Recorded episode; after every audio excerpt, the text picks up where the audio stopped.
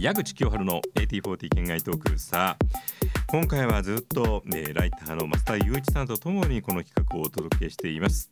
あの全米トップ 40D80s デラックスエディションって原版を一番聞いてもらうところがトップ10なんですよ。はい。だから私はそこで極めて控えめなんですあの KC ケースが現場で話してることをえーちゃんと聞いてもらうと、ね。私が余計なことを言うと時間がどんどんなくなっちゃうん。ですよ、だから、はい。もう一回日本タイトルも含めて、うんえー、とトップ10こうなってましたぐらいしか言ってないから、はい。えートップ10に関して好きなことを言うのはこの県外読なんですよ。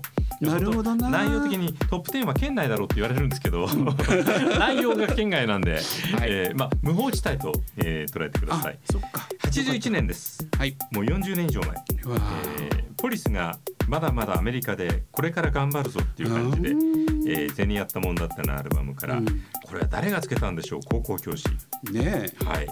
アルファレコードから出ていた時代ですね、え。ーそして9位これこそまさに禁じられた夜が生んだ名曲。うん。全米ナンバーワンこれトップ40に入ってきた時に何が起こったのかなって思いましたね。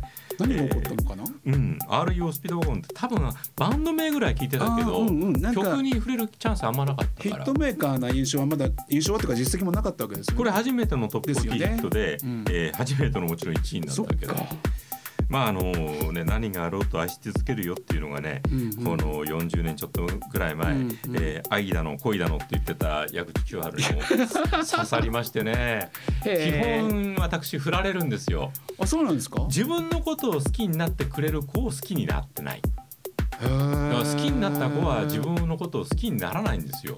だから絶対振られるでしょ？でそこで Keep On Loving You なわけですよ。いや時代が変われば単なるストーカーですねがごめんなさいって言われても諦めないタイプの。ネバーギブアップが入っちゃうんですかそこで。まあそうですね。あのーいろいろな表現から学んだ、はい。えー諦めちゃいけないっていやいうのがでもこれって間違った形で人生影響しましたかね。 Keep On Loving Youって本当これ歌詞ね、はいすごい入ってきちゃいますもんね。うん、だからねうんある種これは演歌なんですよね。うんうんうんもう本当に心のひだに染み込む感情、情感表現みたいなものが大変多くの幅広い方々に、えーアメリカ全土まあ広大な田舎のような国ですからいいやなんかそれこそお風呂に使いながら歌っちゃうんですよきっと。本当に、まあ、それね一応洋楽だからシャワーにしようよ。わかるよ。その奥飛騨墓所をはい湯船に浸かりながら歌うっていうイメージと重なるところはすごくあるから、そう頭の上にタオルっけてね。エエコー聞いてね、うんちょっとこうカラオケなうんイメージがあってね、ちょっとまあ拳入っちゃうもうキーボンラビングユーのあの大サビのところにこう節回しが感じられるよね、もうすでに。ごめんなさいケビン・クロニー、えー、8位にあースティーブ・ウッドのこの曲好きだったな、うんうんうんそんなトラフィックとかも知らなかったからはい。あの初めてこの人の声の魅力と、うんうん。あとまだそんなにどういう音楽がソウルフルなのかっていやそうですよ。認識なかった頃なんで、うん。盛んに言うじゃないですか。昔から知ってる人たちはスティーブ・ウィンウッドはイギリス人の本当にソウルが分かるブルーアイドソウルのね、えーブリティッシュ代表みたいになって、えーそれを理解しようとする気持ちが芽生えたそんな部分もありましたね。曲も良かったんでねあのメッセージ性も含めて。そういう、ことですね。えーそして7位、うん。アメリカンパイでしか知らなかったドン・マクリーンが。ロイ・オービソンの曲を歌ってああそっか。突然出てきたでも歌手としても本当に魅力的ですね、えー7位にクライングが、えーシーナ・インストンはどうですか？どうですか？ときましたか。だってアイドルだったじゃないですか。まあそうですよね。まあそれこそオリビア・ニュートン・ジョンにうんうん。次ぐような存在として、まあ流れ的にはそうでしたね。当時の東芝 EMI うんうんうんうん。もシンデレラとして売りましたからね、うんいやでもなんか本当にあのシンシンデレラ。はいと言っと言言われて思い出したのが今それはロックバンドのシンデレラではな,、ではなくてサンバディ。あの サンバディセンミですか？センミ。はい、シェイクミーとかありましたけども、はい。いやむしろ今思い出したのは、東方シンデレラとかそっちの方です。はいはい沢口靖子さん。シーナ・インストンちょっと重なるとこありませんか？パッと見。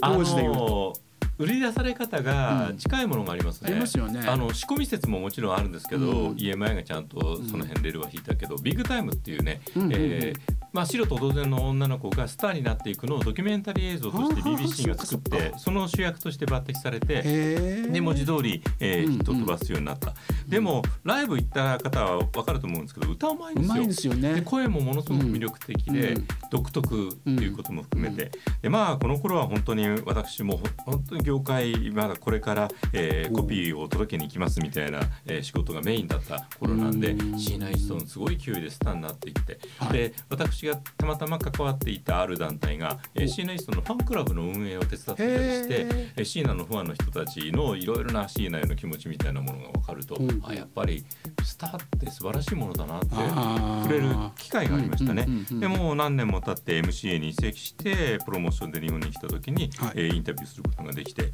で冷静に考えると同い年だったっていうのがへえ あそうなんだ。へ1959年生まれで。えで結構ミニのね対等なワンピースみたいなのを着てて、うんうんうん。えー私もう59年生まれなのにすいません同い年ですみたいな そういう流れでね。ですごくあのもうその時点でキャリアもあるビええッグスターだったのに気さくな人で。うん結構椎名ってすごくいきなりスターになっちゃったから周りの人が見ててえービッグスターになったら態度が変わったみたいなことを言う人もいたんですけれども、私が接点を持った範囲でのあの彼女にそんなこと全然なことない全然なくって、えー魅力的な女性意外と小柄な方でしたよね。まあ小さい人です僕も、うん、なんかお会いしたこと一回ありましたう。んまだまだこれからもね、すごくいい歌を歌ってくれるようなうん期待が持てます、えー、81年の4月この時アルバムの1位はスティックスでした。なんか増田さんに聞きたい、えー？バンドが揃ってるな、ね。REO もそうだけどいやいやいやでもあのサバイバーもそうだったけど。だからあのちょっと前にそのサバイバーの話の時に、ええ。産業ロックという言葉を使いましたけどちらっと出ましたね。ちょっとい揶揄すされる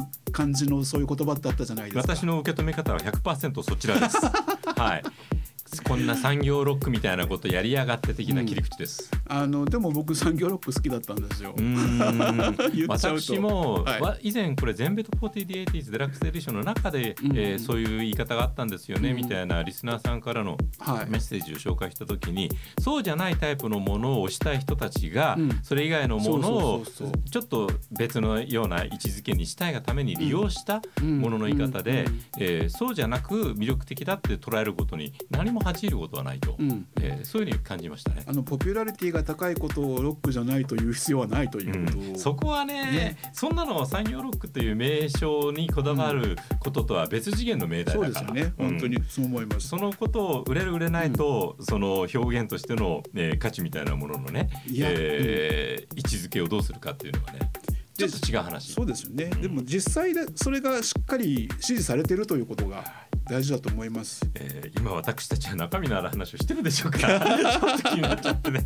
えー、1位はパラダイスシアター。私大好きなアいやルこれはバムですねあの時のライブもやっぱ忘れられないですね。素晴らしいですね、うん。ちょっとね時間を改めて、はい。えーこの辺の話しようかな、えー、5位がグローバー・ワシントン・ジュニアを歌っていたのはビル・ウィザースで日本では本当におしゃれな一曲、うん。田中康夫さんに捧ぐ。えー4位遺作となったアルバム「ダブルファンタジー」からこのダブルファンタジーもねはい。極力ファンタジーっていうようにしてるんですよ、えー日本はファンタジーになってますけどね。そうですね。ただファンタジーっていう英語発音もあるみたいなんで、うんうんうんうん。これはどっちつかずでいいと思います。な 何がいいんだよ。4位がウーマンジョンレノン、えー3位にスティックス、はい、あのアルバムからの名曲ですね。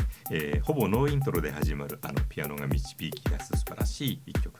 えー、2位、あーブロンディについてもいろいろ田さん。とか。私に初来日とか見てないよね。初です見てないであのすね世にも評判の悪かった。悪かったですよね評うん。あの見てもいないのにあの音楽専科あたりのライブ評とか見てあのパンクロックみたいな感じで出てきたけれども下着が見えててパンツロックみたいなね。そんなことばっかり言われるようなところが多少あって、あれでもそこ見てないよな、うん、ラプチュア革新的一曲でしたね2位、えーそして1位。まあこれはもうあんまり語る必要がないところまで来てますね、えーこの曲いい曲でしたよねい心から。やーもうこれはもう本当にあのなんていうんですか今時の言い方すると普通にいい曲。普通にいい曲だよね。こんな普通でいい曲そんなないよ。どこがどう普通なのかが何の説明にもなっていないっていう1位、えーホーランドーツのキッソンマイリストとなっていました。マサさんもう一週ぐらい付き合ってくださっていいですか？もちろんでございます、えー、次週は果たして、はい。えー次回をお楽しみに。矢口清春8040県外トーク。矢口清春の AT40 県外トーク最後までお聞きいただきどうもありがとうございます。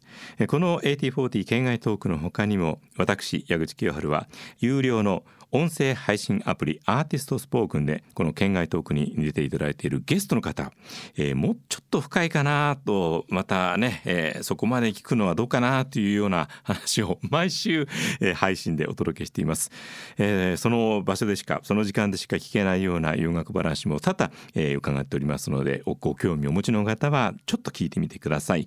なおアーティストスポークンというのはスマートフォン専用のアプリアプリケーションソフトです、えご自身のスマートフォンでアーティストスポークンと検索して、ね、アプリをダウンロードしていただき、えー、あのこれアーティストというタブの下の方に私の顔が出ていますので そちらをクリックしていただければ話は早いと思います、えー、このエピソードの説明欄にもリンクを貼っておきますのでもしよかったらお試しください。矢口清春のアーティストスポークンもぜひよろしくお願いいたします。